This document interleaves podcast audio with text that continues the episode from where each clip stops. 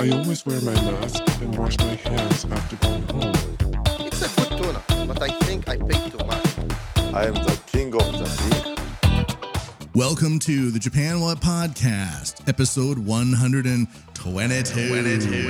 And I am your host, Matthew P.M. Bigelow.com. Coming at you from the Tomihisa Cho studios in Shinjuku, Tokyo, Japan. The armpit of Asia. This is, of course, the podcast that covers AI markets, Society 5.0, increasing conflict in the Indo Pacific, odd items, and more. Thank you for joining us today. The end of uh, November is here, rolling into December 2023. Mm, 2024 is just around the corner.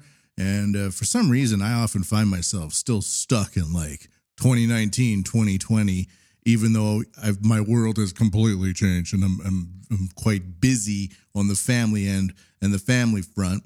Busy, busy, busy but uh, yeah, it just still feels like it's that time. Uh, I, I, we didn't really get anywhere beyond where we needed to go with uh, all that COVID nonsense, did we? It's just there it was, and it's like now it's gone. But I'm like, is it? Can that happen like that? Okay, but uh, we are living in interesting times, and um, we all know that's true. we're on the threshold of something uh, trying to keep uh, my uh, my angles covered. And anyways, thank you for joining. We got a busy show for you today. We're very busy today as usual.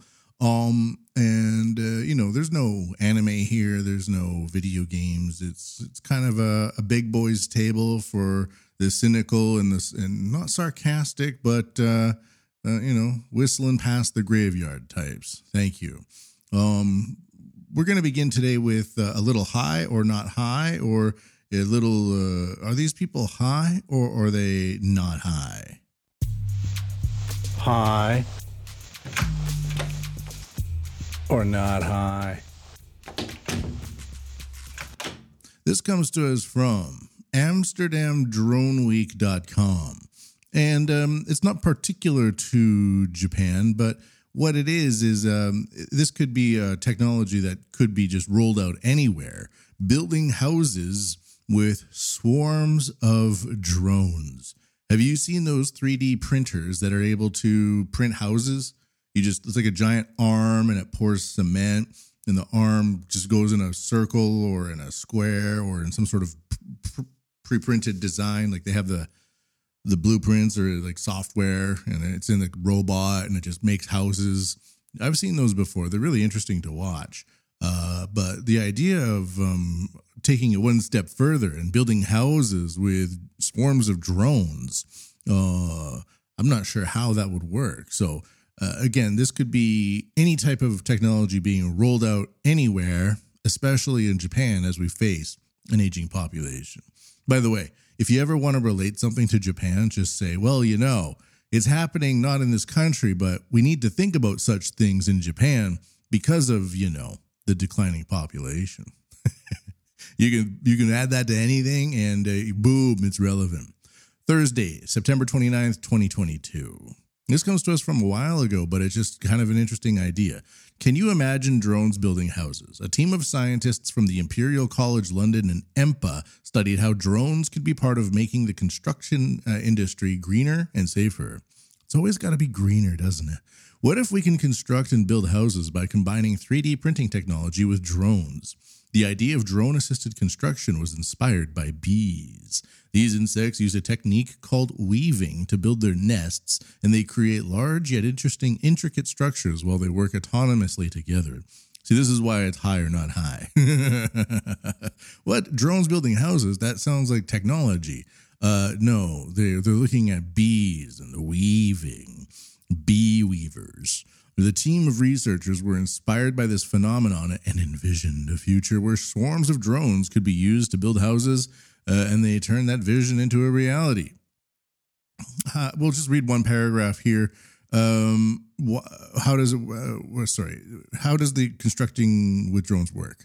Uh, the drone assisted con- the drone assisted construction is a very detailed 3D printer on a drone, and these two innovations together are programmed by the engineers in a way that they can deposit a material like cement.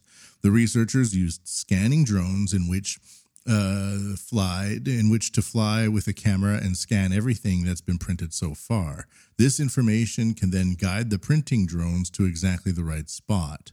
The drone needs to stay in the right spot every time, so therefore the team came up with a print head that adjusts the position to compensate for the movement of the drone. This results in millimeter scale precision and intricate uh, filigree like printing. Because the drones need to work efficiently together, they decide them to be semi autonomous and adapt uh, to changes as they're building. Uh, very interesting idea. What do you think? Would you like to see drone swarms building houses in Japan? Or are they just high or not high? High. Or not high. Well, it's coming to us from Amsterdam, so you know they're high. Ever been to Amsterdam? I went there like 12 years ago. Pretty interesting place. Pretty weird place. I managed to get a hold of some uh, things that make the world look interesting. Then I went into the Body Worlds exhibit. Body Worlds is that uh, technology where they take cadavers, like dead people, and they inject them full of these gels, and it makes the blood like thick and jelly like. Then they carve up all of these people into strange patterns, and people donated their bodies, like the archer, some sort of archer donated their body, and they they positioned the the skin is like all over the place. Basketball players, there's like a horse with a person on it and there's like no skin, but the skin is like hanging from the roof and it's very interesting. Um, little evil, obviously, but it's very fascinating to see humans uh, just carved up all over the place, but done in an artistic way with some sort of patented technology. And of course, walking around there with things that make the world look interesting from Amsterdam, wink, wink, um, made the whole experience like, hmm, is that a a horse with no skin flying uh, with skin uh, all, all over the ceiling? Yes, that's actually what you're looking at. You're not imagining it. Anyways, high or not high, very high. We're going to move in today with uh, Society 5.0. Let's begin. The fourth industrial revolution will enable us to create a new society artificial intelligence will transform the big data collected through the Internet of Things into new wisdom. Society 5.0 A technology based, human centered society. The fourth industrial revolution will raise our standard of living and solve various challenges we face. It will, for example, free us from the stress of driving, allowing us to safely visit anyone, anytime. We will have access to the latest medical advancements at a low cost, no matter where we are. So that's from the government of Japan, released in 2017. I've been tracking this. I just quickly do this every show because more and more people are tuning in. Thank you for boosting our numbers on the charts there we saw a nice little bump. We saw a little revival. Then it kind of went down and it jumped back up again. So let's keep it going, everybody. Your likes and shares and all that do a wonderful job. So, um, I worked for, for five years at a, one of the major telecommunications companies in Japan uh, as a teacher, researching topics for the engineers to speak better English. If you've ever been to Japan, most people don't speak very don't speak English very well. Uh, they might write emails very well, and you can certainly be in working environments where everybody's speaking English very well. But the next room over, it's like the English level drops off dramatically. um, And so they hired me to like help their engineers do better at like whatever they needed to do, like sales, not sales talk, but like explaining processes or uh, tele teleconferencing, uh, that type of stuff. And part of that just involved researching a lot about AI. The company invested $100 billion into AI. And uh, some of the people that were attending the classes were involved with, you know, government negotiations for um, spectrum and all of that and uh, that comes into society 5.0 i showed them this and oh yeah we know about that and da, da, da, da, da. and i thought well this is a major thing because they want to transform society that made me kind of listen. It's like oh so you have this idea to transform the society. And i've kept uh, up with it ever since. Um, and there's basically it's evolved in the past six seven years. Now we're in the regulatory phase um, and previously we would assume that regulation would just mean like where and how can we use it like how we think with cars or something like that oh we have this invention called the car oh it will never be oh it's being used okay well let's regulate it we'll put them on roads now we can't have horses with the cars in these areas horses can go over there cars can go oh you need a license and you need uh, it all makes sense to us now. And when we think about regulating artificial intelligence, we also maybe think the same thing. Oh, where can we use it? Where can't we use it? But the entire landscape of regulation right now is in a completely different world. So our reference points don't really make a lot of sense in these terms. Uh, for example, you didn't have the green movement telling the government where the cars could be used and could not be used. Uh, you didn't have like um, people making catalytic converters being told to in- improve their diversity quotas or to have sustainable development goals. All of these things. So now we have this era of like hyper regulation from like an activist and and green perspective and i can understand some of it of course. I get labeled like a conservative sometimes. It's like nah i'm not really a conservative. I i, I can listen to conservatives. I don't hate conservatives but it's like eh, it's a, the people will just say oh you mean you're not a complete total liberal like me? Therefore you are the enemy. Okay all right. Uh, i get that a lot. You kind of get into your own corners of uh, uh, of hate and I think, where are all these conservatives I hear about that are total douches? And then somebody on Twitter, like a woman, will say, like, I'm getting I get a lot of comments from these conservative douches, and I look at them. I'm like, oh, the conservative douches are going over to you, and the liberal douches are coming over to me. Okay, I get it, makes sense. But there's uh, with the regulation now, there's kind of these two camps, and uh, navigating these camps becomes increasingly uh, more strenuous for the regulation perspective, especially considering that the you know we have like super ultra nat like uh, post nationalist entities in a way like the United Nations, and then collaborating with the World Economic Forum, and then they try to stipulate regulations on how to implement the technology. And then companies see opportunities to be monopolistic and they try to gain access to the technology and then prevent other people from using the technology by labeling it like unsafe for green or something like that. That's kind of like where a lot of the regulation is these days. And when if you sit back and think about it, and you think about all the stuff that's going on in like your media and like the we need to regulate the internet and all that. That is where regulation is right now. So when we often think about like, oh, regulation, ah, that makes sense. We don't want to drive cars around um, uh, school children in the park. The cars need to be on the road. That needs to be regulated. But when we think about like that, that would be coming from our logical perspective when we hear about regulations.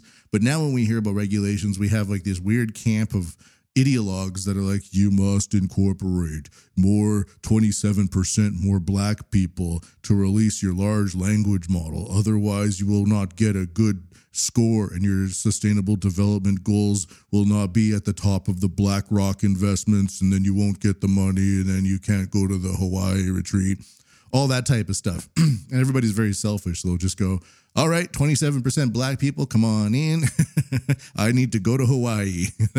but it's all like, no, we, we, we really believe in diversity. Look, we hired 27% more black people to our workforce. Look at that. And then the green people will go, that's not enough. And you're like, what? You're a green person. What's that? Green is racism, and you're not green enough. And now you're. Uh, that's where we are. I'm going to stop it right there.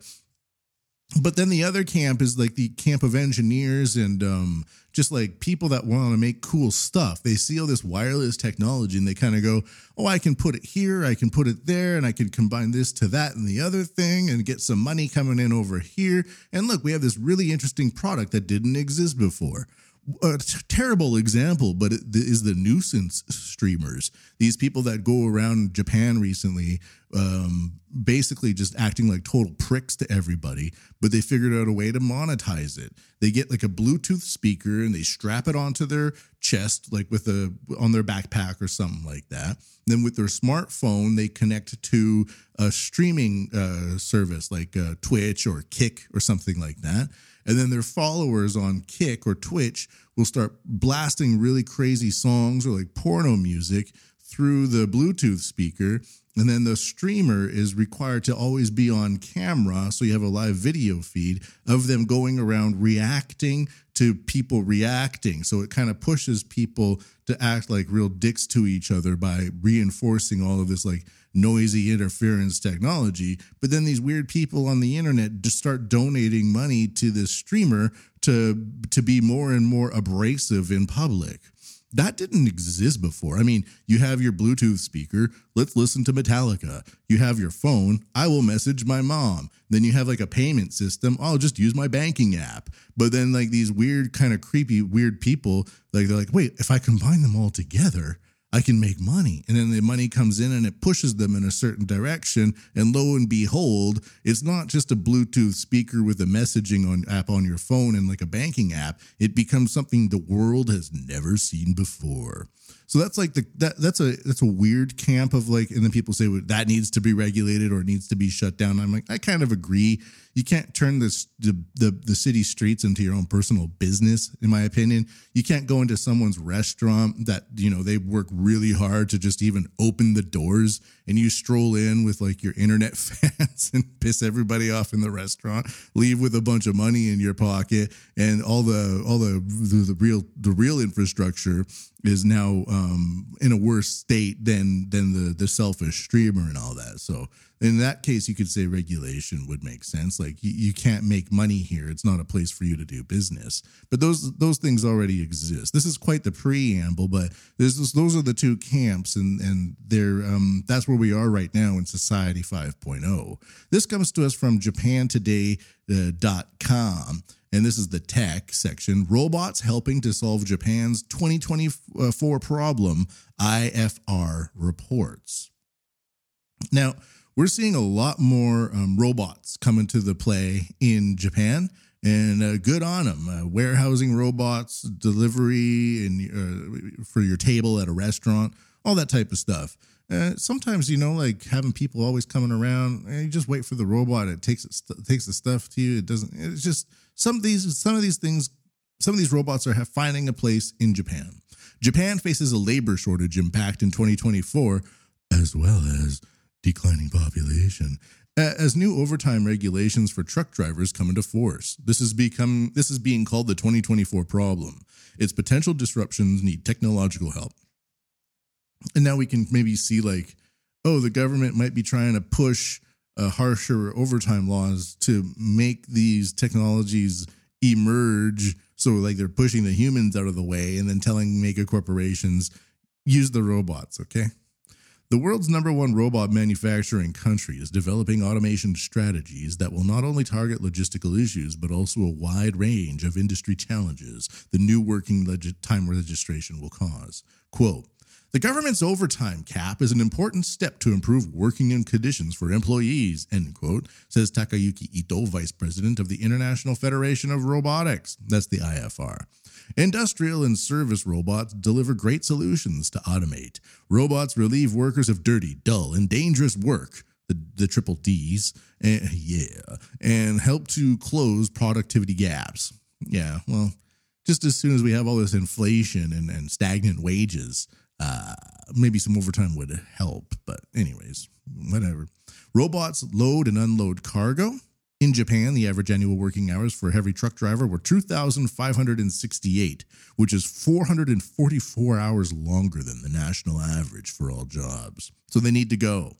Robots speed up warehousing. Warehouse robots in use today range from compact autonomous mobile robots to large scale automated storage and retrieval systems. Their use reduces the amount of time required to move goods, and they can handle the heavy loads. Yes, handle my load, my robots load, and dangerous materials without putting workers at risk, without putting human workers at risk. Workplaces of the future. Quote, regulations of overtime work and the demographic change. Ah, he nailed it. Will require the adoption of automation technology in many branches of the Japanese economy, says Takayuki Ito, the guy from IFR, the Internet, the Federation of Robotics. The challenges of the trucking industry are good examples to show how robotics and automation deliver adequate solutions from our workplaces to the future. The International Robot Exhibition, IREX, which is one of the world's largest robot exhibitions, will be held in Tokyo on November 29th to December 2nd. And we are recording this on November 28th, and it's going to be up today. So if you want to go to the International Robot Exhibition, IREX, it's going to be in Tokyo from November 29th to December 2nd. Now, this is a YouTube video, and um, it says facts about industrial robots. Is this going to be coming in? So this is just some facts. Um, it's like one of those YouTube videos where it has no, uh, just a bunch of stupid music in the background, and then some factoids that are displayed in text over the top, like pop-up video. About 3.9 million industrial robots are operating in factories worldwide. So th- right now we're going to take a look at where robotics are and just give you some numbers uh, so you can get a general idea of the situation of uh, robots in the workforce. And most people don't work in these jobs, um, so you might not see them as much. And we might get like this the public, we might see the Boston Dynamics robots jumping around and stuff like that. But those are like the the Playboy models. of the robotics industry. We're going to take a look at the field workers now. The, so, 3.9 million industrial robots in factories worldwide are operating. And this comes to us from the International uh, Federation of Robotics. Um, moving on, the share of total stock uh, automotive, 30%. And so that makes sense. Electro, electro and electronics, 26% and this is like manufacturing uh, metal industry 11% mm, that has a lot to do with bits and bobs. Value of new installations 15.8 billion dollars usd um, moving on. This video is pretty neat. I'll be linking it up at matthewpmbigelow.com the top five countries 79% of installations worldwide include china japan the usa korea and germany. Hmm quite a big Asian focus there, huh? Maybe that's why you don't really hear about like as the world grapples with like the ideas of the robots are taking our jobs. Asian countries are like, it's making our companies more efficient. Roll them out now. My voice is weird today. I think I drank too much last night. Operational stack by region Asia, 2.5 million. Europe, 728,000 units. America, Americas, 492,000 units. This is crazy. Uh, these are like clothing robots. Then you have people operating the robots and so on, like that. This video is about to come to an end. Folding robots. Imagine having this was supposed to be something that was I, I read about a while ago. A robot that folds your laundry. It like, yeah, dry it so you'd wash it like how you normally wash it. Then you throw it into a dryer, and it's like a, a tall dryer with a big empty box on the bottom. And it dries the clothes, and then the clothes kind of plop out of the bottom, and like a robot folding machine folds all your clothes, and you just come into the room, and all your clothes are folded by a robot. Now that would be great. So that's Japan. So that's the uh, when we look at the technical side, it just all makes sense, the numbers and all of that. Um, now we're going to take a look at the other side. And this is, again, these are the two sides that are kind of battling out in the Japan Society 5.0 right now. And we have just, um, like I said, the regulations for the automotive industry, it comes from a logical perspective, or at least the way that we think about it. So when we look at robots and AI and the ro- and, and, and and making cars, it's already building on top of something that exists. But a lot of the other um, stuff that involves uh, making new factories that have to think about their green investments and all that, well, the World Economic Forum comes into place, and that's what we're going to do next. This comes to us from November 2023 from the World Economic Forum website, and it's how Japan's semiconductor industry is leaping into the future. Notice how they always coach, uh, they they couch uh, crazy communist ideology at the World Economic Forum. Klaus Schwab will be, will be, will be talking about uh, capitalism, but behind him on a bookshelf is like a bust of, Vladimir Lenin. Uh, so it says in Japan, semiconductors are recognized as a crucial resource for economic security. The Japanese government also plans to allocate roughly 2 trillion yen or $13 billion to strengthen the domestic production system of semiconductors. Now, now when you have that much money coming in, then you have all of these weird um, regulator activist types that swim up and try to get a piece of the action, try to get their beaks wet.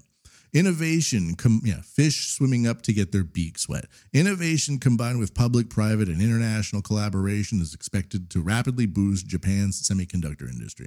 Now, of course, I support like the semiconductor industry coming to Japan. Uh, if, if we can get the nuclear power plants back up and running, and uh, secure a lot of um, talent to come in and work the semiconductor plants, that's going to be very long term a great great solution. But it comes the like so. Klaus Schwab is the head of the World Economic Forum, and he wrote the book along with um, Thierry Fleury, I think, um, COVID nineteen and the Great Reset. And Klaus Schwab also wrote the book The Fourth Industrial Revolution, and he also wrote the book Stakeholder Capitalism and all these things. And it's just a way to have a parasitic relationship with the people that build everything. And if this comes, so the first sentence in this report, you know, the other ones were just bullet points. Amid the disruptions caused by the COVID 19 pandemic to the world economy and supply chains, the importance of semiconductors, essential for the manufacturing of cars and electronic products, has become increasingly evident. In Japan, semiconductors are recognized as a crucial resource. While Japan had a 50 0.3% share in the global semiconductor industry in 1988. This share has steadily declined since the 1990s, dwindling to 10% in 2019. And with today's global shortage of semiconductors, there is a growing recognition that maintaining and strengthening the domestic semiconductor industry is a crucial strategy, uh, stated by Ogino Yosuke, director of the Device Industry and Semiconductor Strategy Office at the Ministry of Economy, Trade, and Industry um, fostering do- domestic investment through public private collaboration. Now, public private collaboration is keywords and it's code essentially. What it means is the government, as a public institute, collaborates with private institutes like the World Economic Forum. So the World Economic Forum will fund all these think tanks, then they will use World Economic Forum style speaking. Then they will push these people to governments worldwide and get governments to adopt World Economic Forum strategies and implement them into uh, national strategies. But it's all coded. So public private collaboration sounds like a good thing, but really it just means uh, the government, your government, and the World Economic Forum uh, working together to establish uh, World Economic Forum ideas in your government. Uh, the strategy includes ambitious initiatives such as the creation of the Post 5G Fund um, and the Green Innovation Fund of 2.2 trillion. So now we get into the Green Innovation Fund, uh, focused on the development and implementation of semiconductors as the foundation for electrification and digitization in various sectors to achieve carbon neutrality. So again, we have okay let's just make a whole bunch of uh, semiconductors but we need the green initiative and we need digitization in various sectors which is fine with me but we to achieve carbon neutrality. Well that to me means like no humans. When people say carbon neutrality it's like well we're just going to remove the humans and we'll have more robots but it'll be green. And then we as investors and stakeholders will just suck money out of this system for being green uh, the strategy, which was revised this year, encompasses new elements such as support for the development of semiconductors with reduced power consumption for artificial intelligence and the strengthening of Japan's semiconductor manufacturing infrastructure, including attracting foreign companies. Mm, yes, you have to have a post national world. The government aims to increase domestic semiconductor related sales to over 15 trillion ja- Japanese yen or 100 billion dollars by 2030. Um does this go into anything else? Uh just give me a second here. Just a little bit more here to um prove the point that I was making about the WEF and the government using coded language like um, public private uh, collaboration, meaning WEF and your government making you do stuff. This comes to us from the section called Solving the Labor Shortage Through Reskilling. Um, it says in the practical implementation of labor mobility and reskilling at the regional level, visualizing talent needs, quote, talent seeds, end quote, and educational resources is essential. Articulating the future profile of required talents, understanding the current state of the workforce, and identifying skill gaps are crucial steps. This process aims to formalize the necessary educational programs to bridge the gap and serve as a roadmap for reskilling. Now, now that sounds all fine, but the the end result here is it is expected that the innovation generated by the nation's excellent technology and the accelerating collaboration between the public and private sectors, as well as international partnerships, which is fine, you know, will pave the way for the future of Japan's semiconductor industry and help push the Japanese economy towards a virtuous cycle. Now, if we look up on the internet, Japanese Prime Minister Kishida and virtuous cycle PM Kishida and Ver, uh, Virtuous Cycle. Uh, Kishidanomics promises a virtuous growth cycle 2021, September 30th. Um, Japan approves $110 billion package to fight inflation. Quote, we hope to stimulate consumption by increasing people's disposable income and creating a virtuous cycle in the economy, Kishida said. So it doesn't, that, that, you know, people will say, well, that's a smoking gun. Well, Kishida has a habit of repeating WEF talking points. Klaus Schwab will come over and they will meet, and then they will make sure that in the notes on the website for the government that um, stakeholder capitalism and like new uh, new capitalism is are are used interchangeably. So that's just like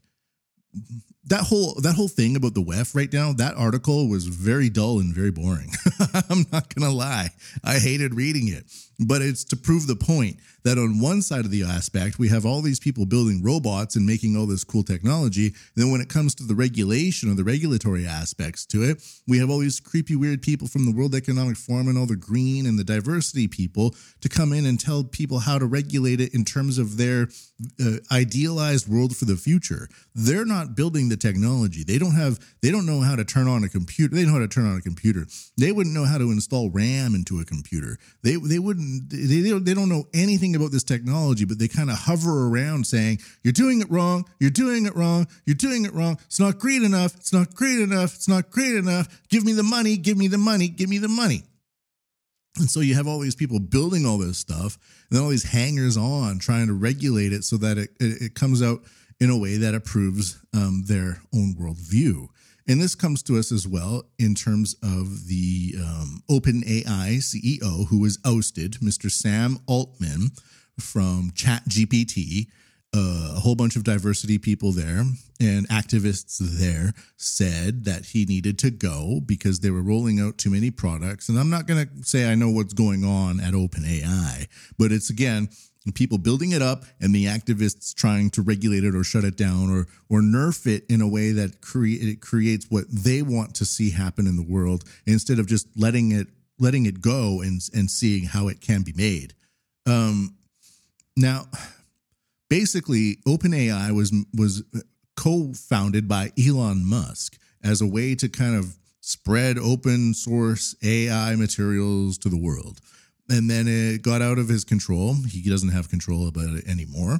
And uh, the Sam Altman, the new CEO, found ways to monetize it. And then he got a whole bunch of money from Microsoft. And then after he was ousted from his role with ChatGPT, uh, Microsoft said that they would hire him.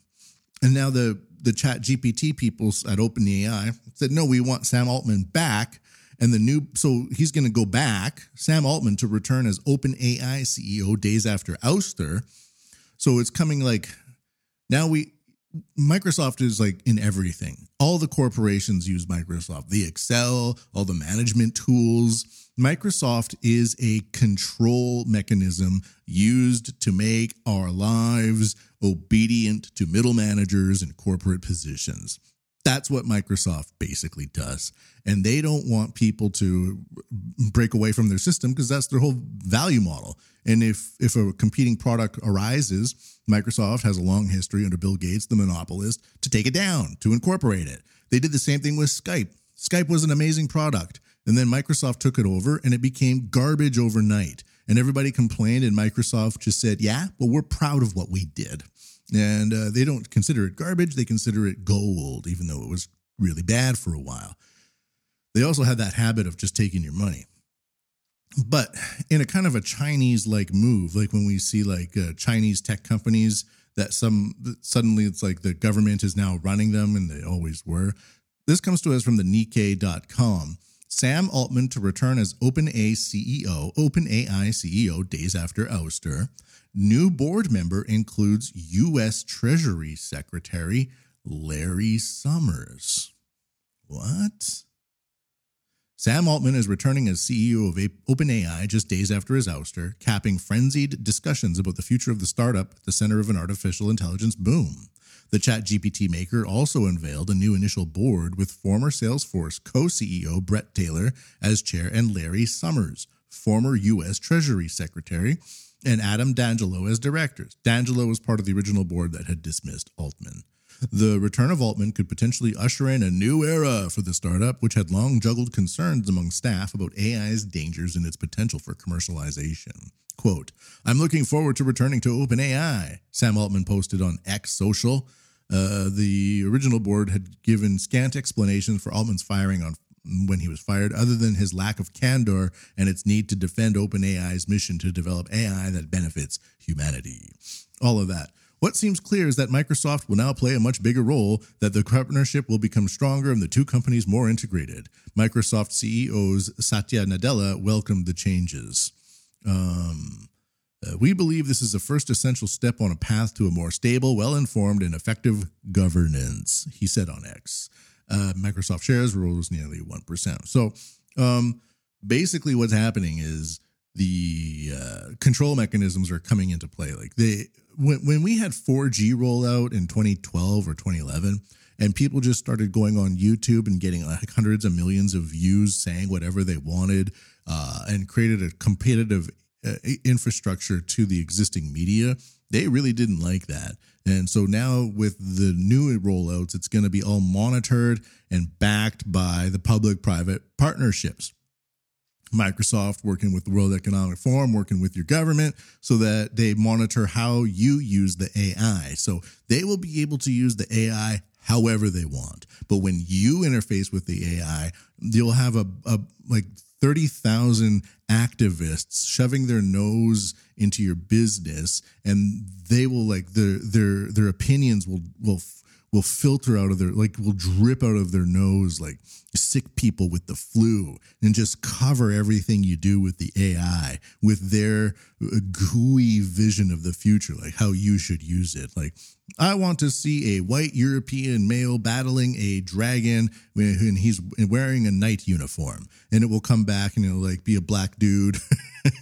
The dragon will be like you can't have a dragon because it's racist. It's like too asian uh, it has to be like maybe he'll be walking a, a dog and it'll be like a and it's like okay what happened there it's like well we uh, de-biased your AI interactions to make it more in line with our diversity and equi- equity missions uh, that you opted into uh, just by clicking on the website. So there's that. A couple of other things that uh, go fall into this line Japan Society 5.0. Japan's tech leaders accelerate its climate actions, XPM says, Mr. Yoshida Suga. Uh, and he also was a Build Back Better type. I have him on video saying so as his, in his address to the UN. Alibaba founder Jack Ma starts ready made food company. Docomo to showcase diverse technologies at Docomo Open House 24. Docomo, one of Japan's major telecommunications industries that used to be owned by the government and now basically works with the government as a public private uh, enterprise and working with diverse technologies. Line operator says 440,000 440,000 personal data items leaked. That's big news. Uh, and the last one, I'm not sure if we'll get to it. I might do it another time, but uh, yeah, I'll do it another time. It's not necessary for now. So those are the kind of the competing factions in the Society 5.0. On one side, we have the amazing architects building the Chat GPTs. Chat. I, I was doing some translation work and I was wondering about some sentences and if they reflected the original translation. And Chat GPT, I would be like, was this reflected accurately? And Chat GPT would be like, Yes, it does. But when you use this English word, it reflects this Japanese word. But here are some other English words that might be of usage. Uh, and so I'm like, oh, yeah, that word might be a better word. And it was able to like just do that by p- copying and pasting like an English section, a Japanese section, and like saying, does this, is this accurate or inaccurate? And it came back with like suggestions. That's amazing technology. And then I'll say, like, okay, well, I'm going to be recording some music in Logic Pro X on Apple, and I want to know um, what are some typical first steps. And like immediately it says, well, you need to do this, this, this, and this. So it, there's like, that's an amazing technology. It's crazy how well it's being built. There's those sides. There's the robots that are doing all the work in the factories. And then it's like now we just have like this new group of like white collared uh, you know, chair activists. What are they called? Like slacktivists, hacktivists. And they just sort of sit there and they go, nope, nope, nope, nope, sorry. Your company's not diverse enough. No SDG scores for you. We're not using your robots. We want a black CEO. And it's like, what are you talking about? Why do we have to deal with these people coming into our life? If the CEO is black, fair enough who cares? But it's like these people that think that they have control on the levers of society and they can just kind of say, no, 27% more ethnicity of this type over here, 32% less ethnicity over this type over there. And then we're going to get for 42% more women in the boardrooms in Southeast Asia over here. And they just, they, they venture through their whole lives basically mandating what everybody else should do. And they make good money doing it. The fourth industrial revolution will enable us to create a new society. Artificial intelligence will transform the big data collected through the Internet of Things into new wisdom. Society 5.0 A technology based, human centered society. The fourth industrial revolution will raise our standard of living and solve various challenges we face.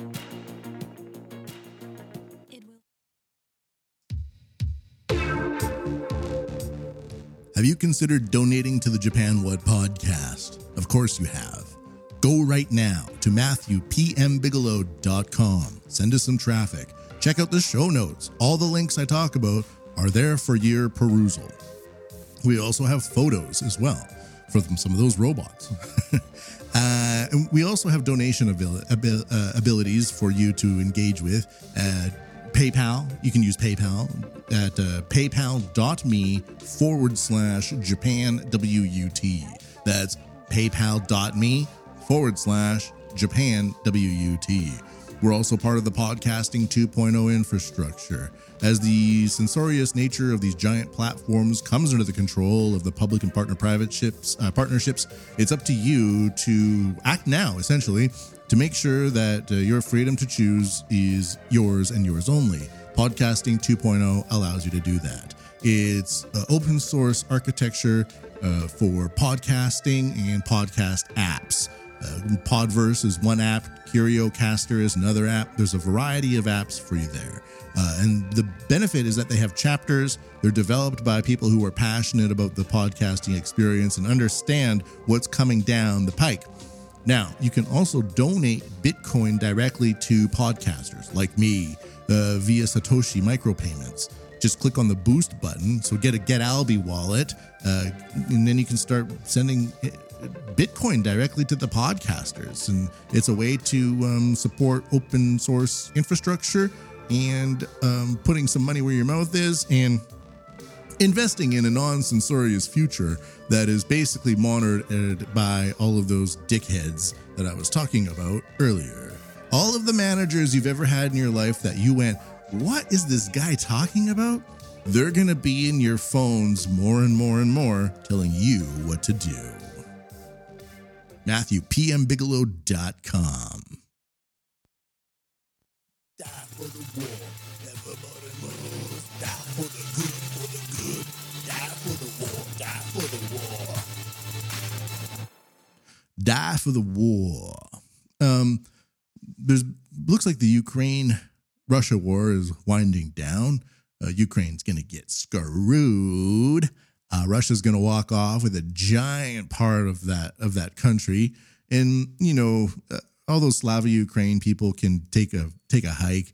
I, I don't support wars, by the way. I don't want the karma blown back on me. Like people saying, like, "Oh, go Ukraine, fight, fight, fight." It's like so how many hundred, like two or three hundred thousand men have died in this war? Millions of women have fled the country. By saying, by promoting it, now you have that humanitarian crisis on your hands, in my opinion. And so I say, oh, I'm not very interested in supporting those wars. Uh, I'm going to walk away from it. So that's that was my opinion. But then as we have um, the fifth generational aspects to these things. Oftentimes now, like, you know, before World War II, there was no nuclear bombs, but now we think about nuclear bombs whenever we can. Uh, before World War One, there weren't really tanks. It was fought with horses, right?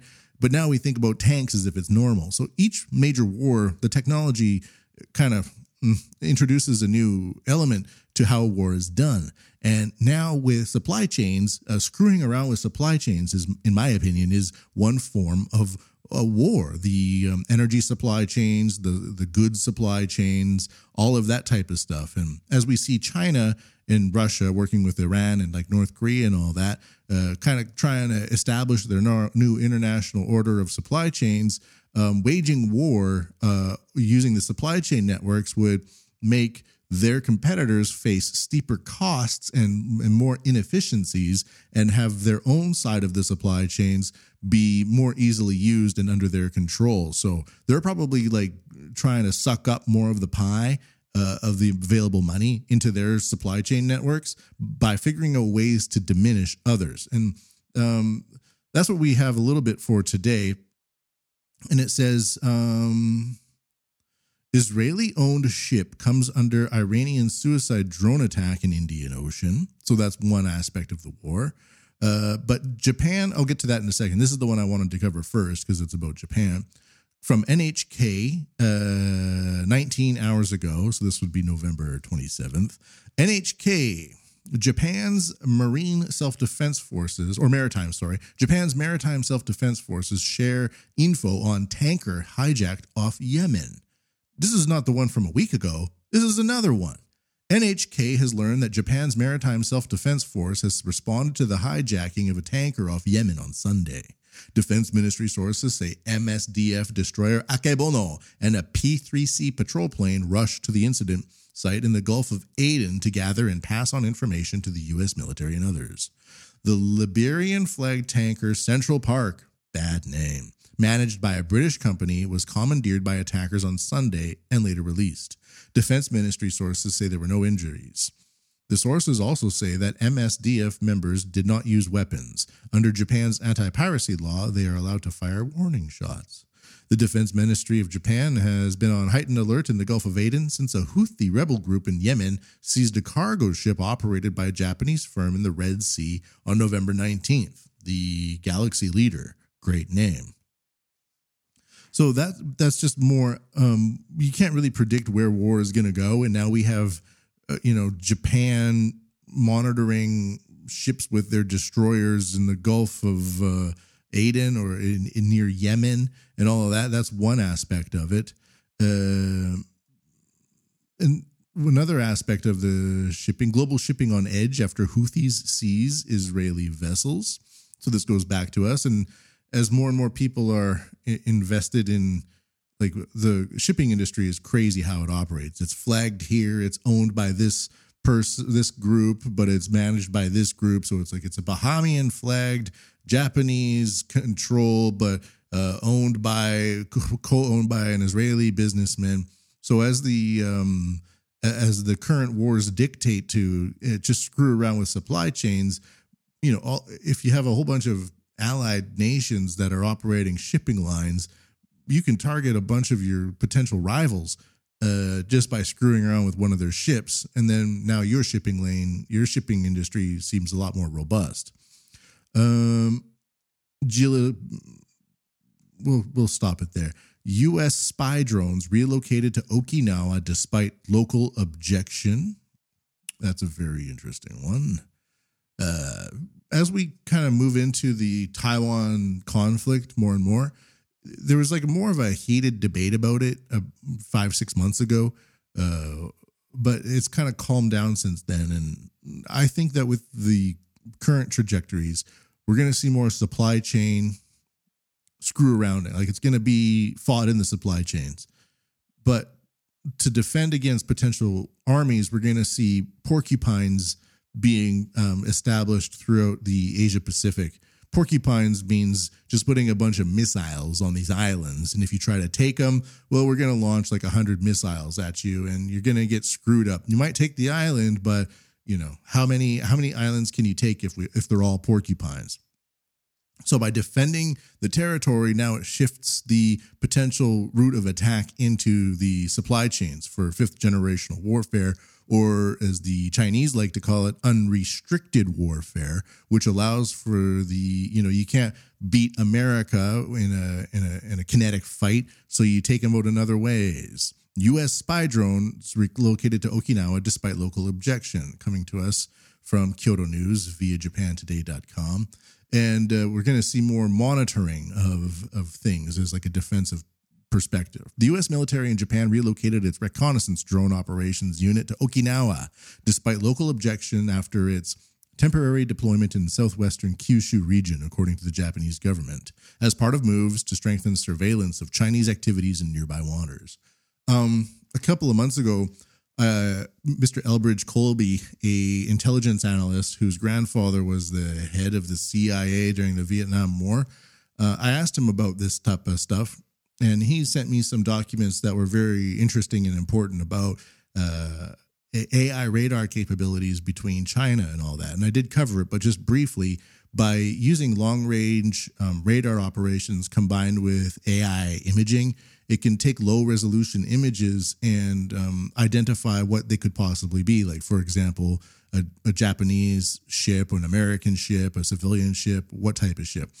And if you connect all of these um, radars together via an internet balloons, like those giant balloons, then now you can have um, accurate, like sky, ground, ocean mapping capabilities being kind of monitored all in real time for monitoring aggression towards China or what China would consider to be aggression.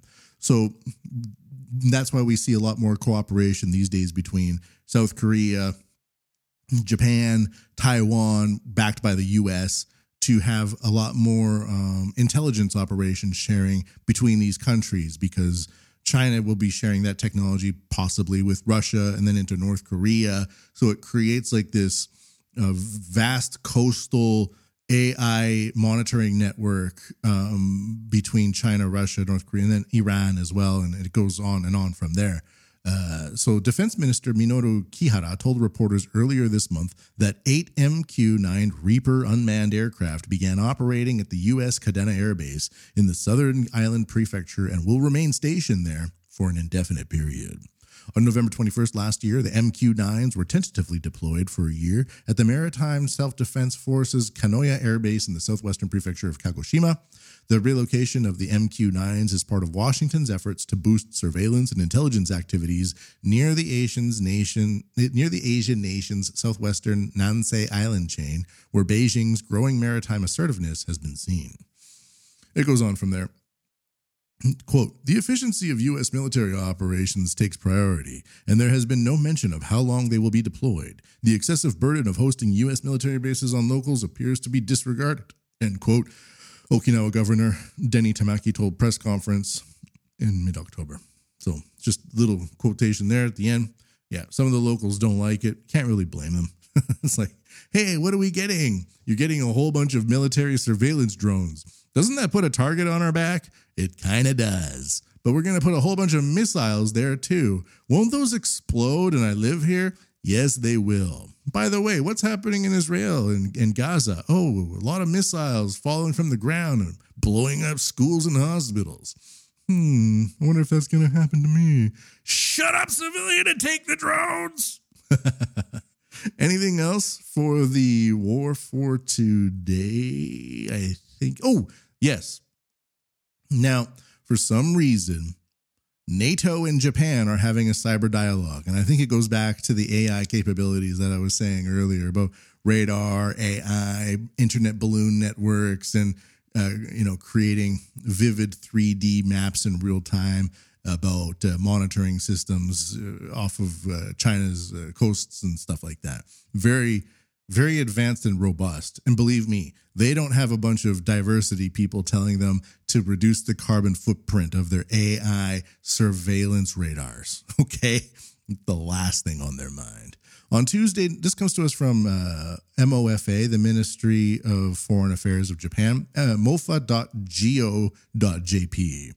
On Tuesday, November 21st, the first Japan North Atlantic Treaty Organization, NATO, cyber dialogue was held in Brussels, Belgium. What? This is very short. Number one, this is just a bullet point. Number one, this meeting was co chaired by Mr. Ishizuki Hideo, Ambassador in charge of Cyber Policy and Deputy Director General of Foreign Policy Bureau, Ministry of Foreign Affairs of Japan, uh, and Mr. David Van Weel, Assistant Secretary General of NATO for Emerging Security Challenges.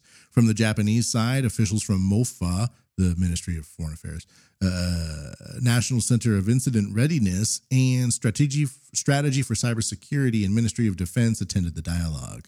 In this dialogue, the two sides exchanged views on broad topics ranging from each side's policy and future bilateral cooperation in the field of cyber.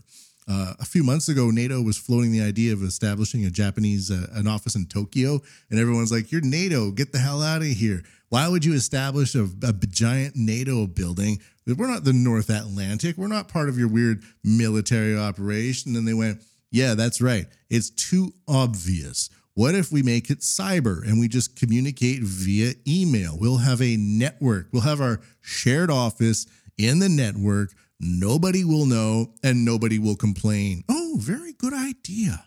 Number three, both sides confirmed that they will continue to closely work together in the field of cyber, including through the Japan NATO Cyber Dialogue. Uh, there we go. So that's just a, another example of um, saying, "Oh, what? We're not opening an office. We're going to open an office. Why? Why? That's ridiculous. We're not opening an office. We're not, we're just talking. It's fine." But we will now open an office in the internet. Nobody's gonna know.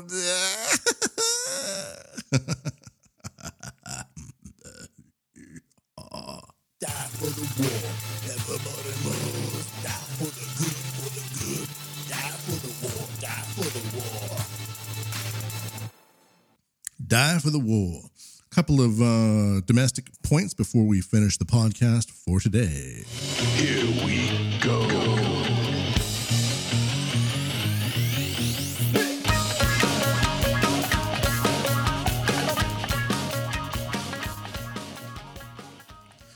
Um, Japan has a lot of weird uh, Mason, like you know those guys that it's like a secret society, and then they like to use the number thirty three.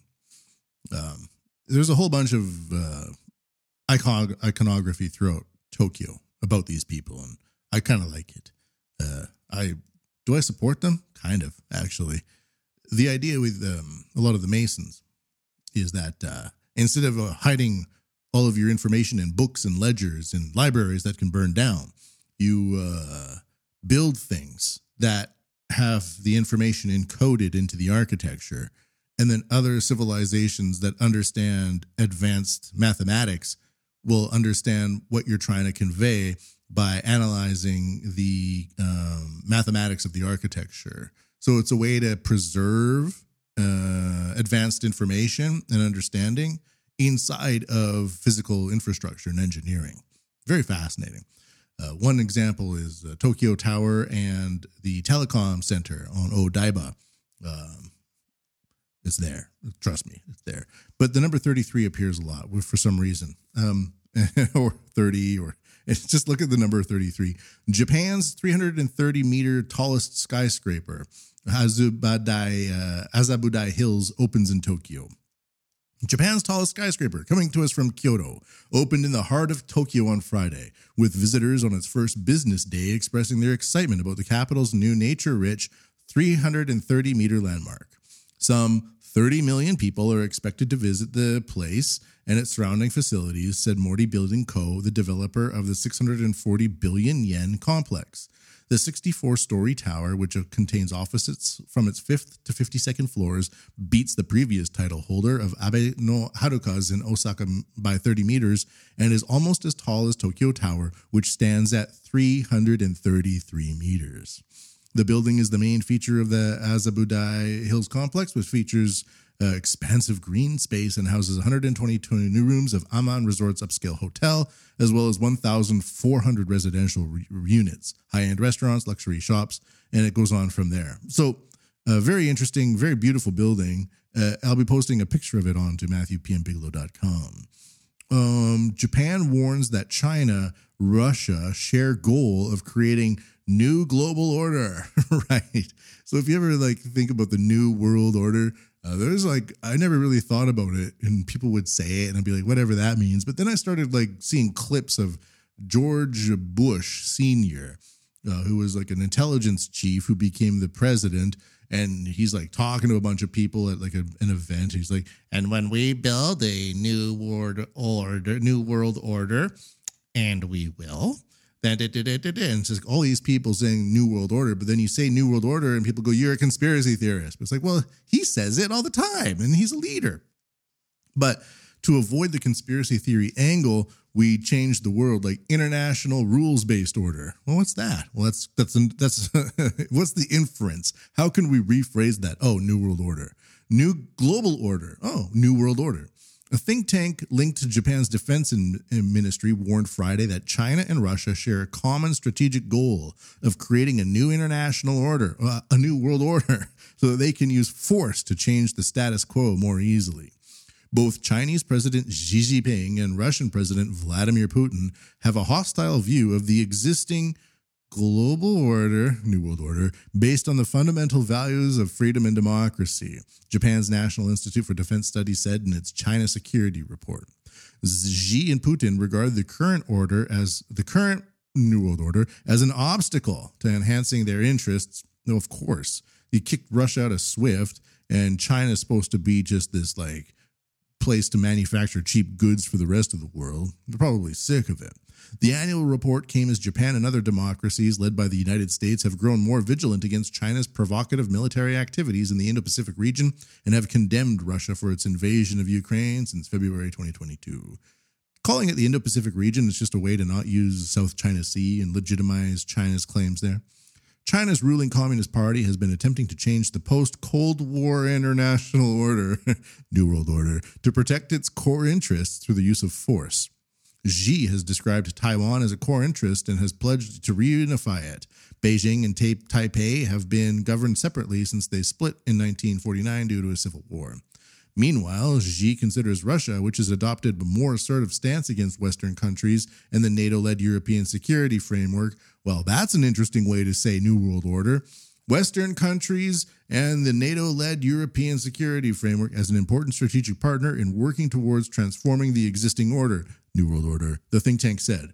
By strengthening military cooperation, including joint patrols in waters surrounding Japan, it is possible China and Russia may form a de facto alliance, a new New World Order. I'm saying new New World Order. The report said, so far it is believed that the two nations have not built a military alliance.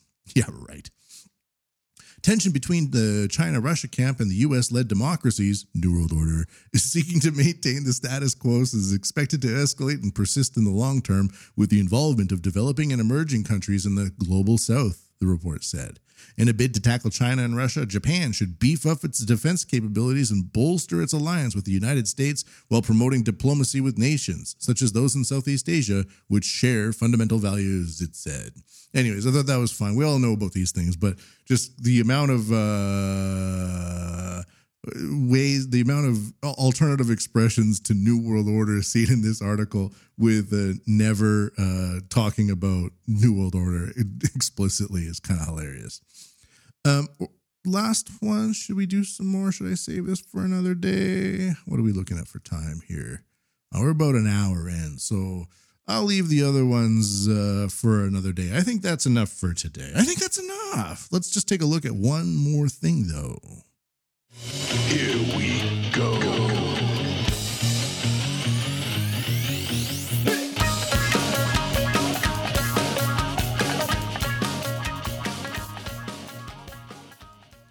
All right. Agree, disagree with uh, some of my analysis there.